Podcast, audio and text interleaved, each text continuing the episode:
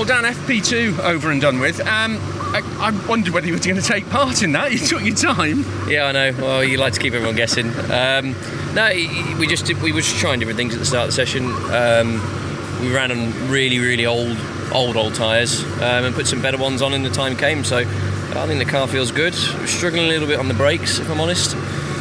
Uh, both Gordon and I were snatching fronts into the hairpin, so we need to try and figure out that. But um, yeah, I mean, a, you know, good session. You know, go for qualifying, and go a bit quicker. It's it's critical to be as, as you know far up the grid as, as possible here, isn't it? Because of the nature of the racing here, um, but also uh, a hybrid deployment here is going to be quite crucial, isn't it? Because I mean, particularly coming into the pit straight, you've got to get up to speed before you can deploy it.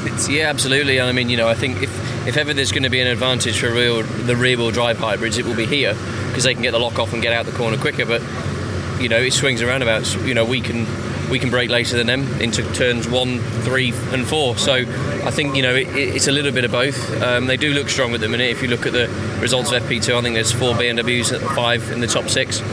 Um, so yeah, I, think it'll be a good weekend. I think we'll be okay. It used to be the case that we'd always come here in the rear wheel drive drivers had a big smile on their face because they knew they had an advantage. I'm, not sure that's the, the same now. No, I don't think it, I don't think it's anywhere near what it was. I, I think there's, you know, ultimately it's physics. So you, you kind of get to a point where, um, kind of get to a point where things have to be better. But yeah, you know, it, it, like I said before, you know, we've got an advantage in, in braking efficiency, um, and I think we're pretty equal now. You know, I'm quite. You know, there's still a lot of. I think there's a lot of overspill from years gone by. This front wheel drive, rear wheel drive argument. I think there's, you know, certain circuits they suit them and certain circuits suit us. So maybe this has got a slight edge towards a rear wheel drive car, but for racing, maybe not so much as qualifying. How much? It is windy again here today. Always is in Ogden. How much of that is an impact on the car? Uh, yeah, I mean it's blown us down the pit straight today, so it's not too bad. I think when it when it uh, when it blows into the side of the car at Clark's, it can help.